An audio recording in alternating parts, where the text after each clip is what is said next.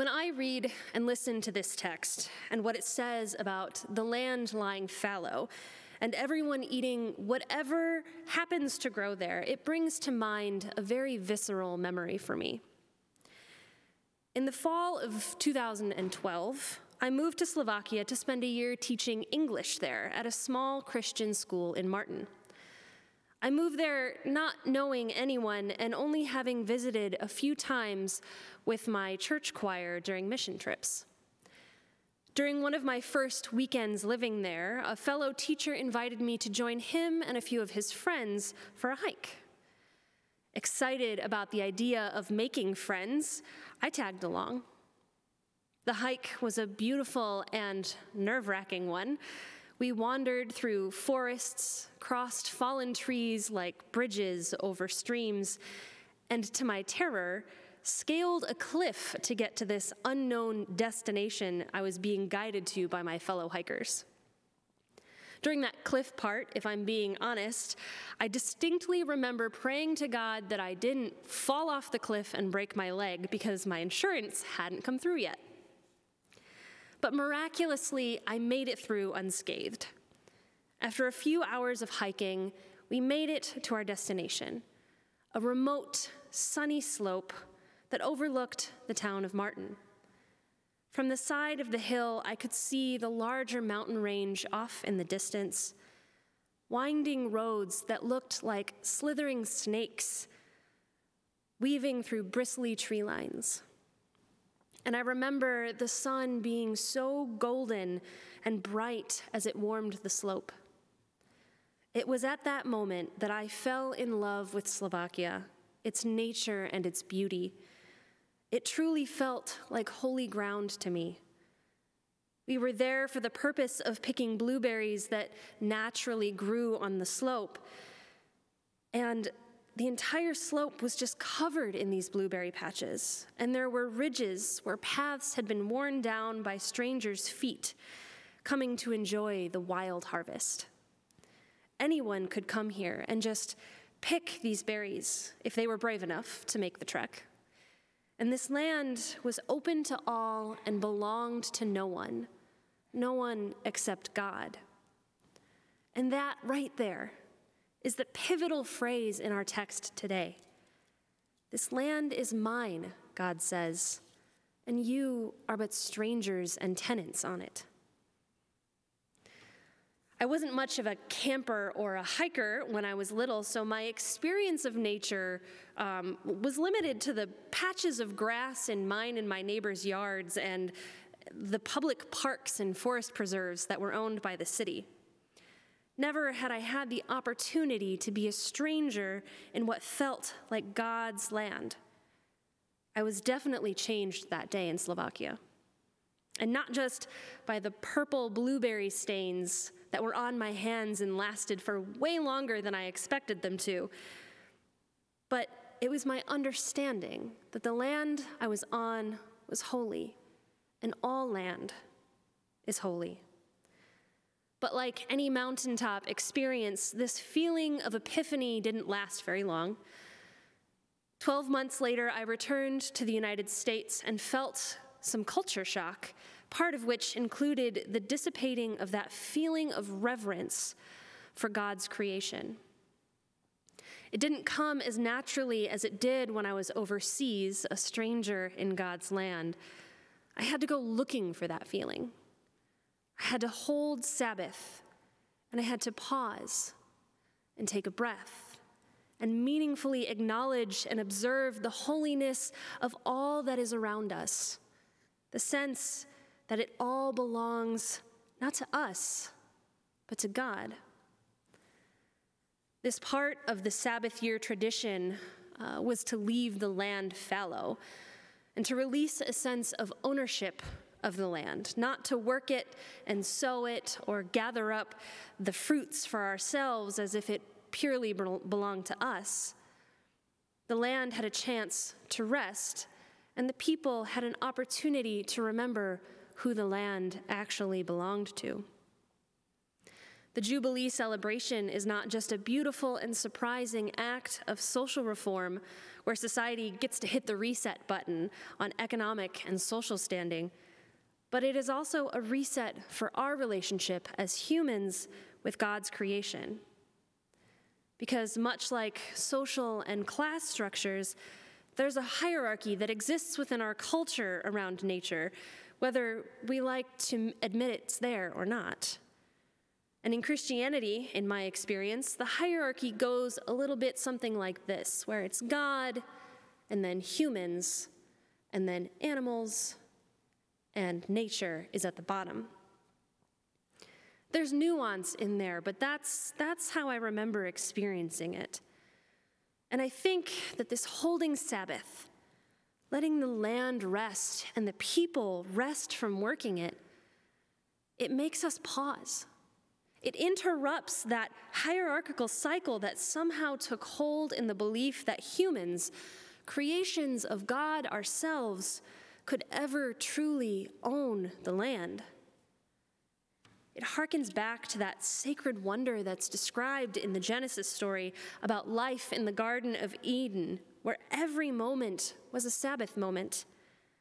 There was no work or toil, where all of creation was in perfect relationship with itself and with God. And at some point between the moment of that story and now, this harmful hierarchy came and inserted itself into our lives. It made us believe, maybe not in our hearts, but in our actions, that we own the land, that it's ours to use, to plant and grow, to spoil and waste, and to pollute as we see fit. Then the spark of the divine in creation goes unseen. After all, the land is ours and God gave us dominion over it, right? There's no room for the holiness of all creation when one creation has dominion over another. We can see its effects, the effects of this hierarchy daily, in the rising temperatures of our planet and the resulting increase in devastating forest fires. In Flint, Michigan, where repeated harmful waste disposal in the river caused the major water source of the town to turn to poison the impact of that still being felt six years later. For me, a huge example of this I saw when I was traveling, doing a travel seminar in Israel and Palestine and Jordan. We visited a number of biblical sites, including the Dead Sea, which is not so slowly evaporating into nothing, and two baptismal sites along the Jordan River. The first site we went to was a commercial site, commonly trafficked by pilgrims wishing to remember their baptism or to be baptized in the same river as Jesus. It was beautiful. It felt sacred and cherished there. The second site, a few miles down the river, is the believed location of Jesus' baptism. The water there is thick with mud and sewage and agricultural runoff. One place is considered beautiful and sacred, the other clearly profaned, and yet both undeniably holy. One celebrated and respected, the other forced to take in the waste of human living, yet both undeniably holy. There is no rest for that second site. There's no pause or reset, no Sabbath being held for that holy place. But God is present in both of those places, whispering lovingly to the plants as they grow, guiding the water as it flows. The holiness of those places is determined by God and is still true regardless of how it is treated by human hands.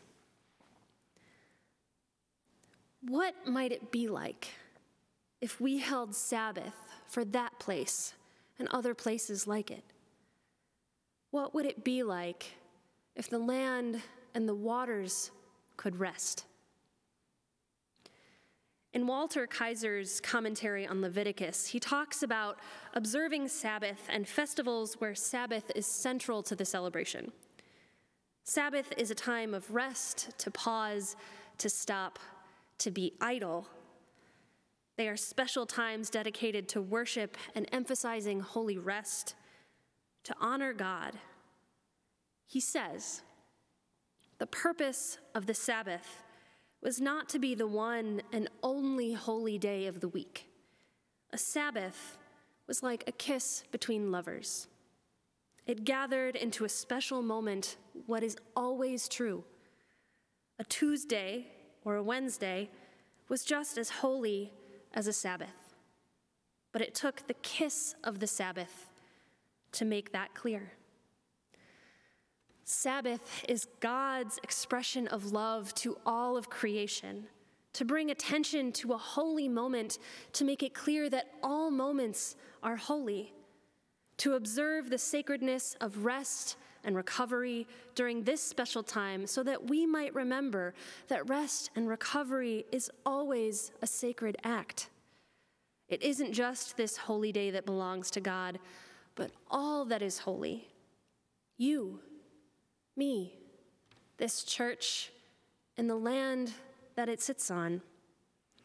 All of creation is declared holy by God because all of creation belongs to God and contains that divine spark. And in this command to observe the Sabbath, to rest ourselves, and allow the land to rest, we are honoring that belonging and nourishing God's earth. For it does not belong to us, and we are but strangers in God's land. Yet, if you're anything like me, the concept of Sabbath brings you feelings of both relief and some stress as well. Even though there's a pandemic going on, I feel like as though I barely have enough time to breathe, let alone honor Sabbath or spend a whole day in rest. For me, it feels as if there isn't enough time. And I hear echoes of that in our scripture text today. When God tells the people to observe the Sabbath and not to plant or plow their fields, they fire back with, What if we don't have enough food? There's a question of enoughness. Will there be enough if we do this Sabbath thing? Will there be enough resources if we rest? Will there be enough revenue and profit if we honor God's holy creation with rest? And instead of answering that question directly, God asks us to have faith faith in the abundance of God's blessing in creation, of God's active presence in our lives, even when we rest. And the abundance of blessing is revealed in this Jubilee festival that we've been talking about. In the reset of a society where some had plenty and some were empty, God shows us a different way, one that relies on the abundance and grace of God instead of our own ability. And when we trust in that promise of enoughness, we are invited by God to be transformed. We are renewed and restored in relationship with God, with one another, and with God's holy creation. We are invited to stop, to pause, and to start over. We are invited to rest and be restored along with all of creation. All of creation is called holy, and we are invited to see the sacred in all moments, in all places and in all people, and to honor that spark of the divine with Sabbath. Truly, I miss those blueberry patches on the hillside in Slovakia and that beautiful Sabbath moment.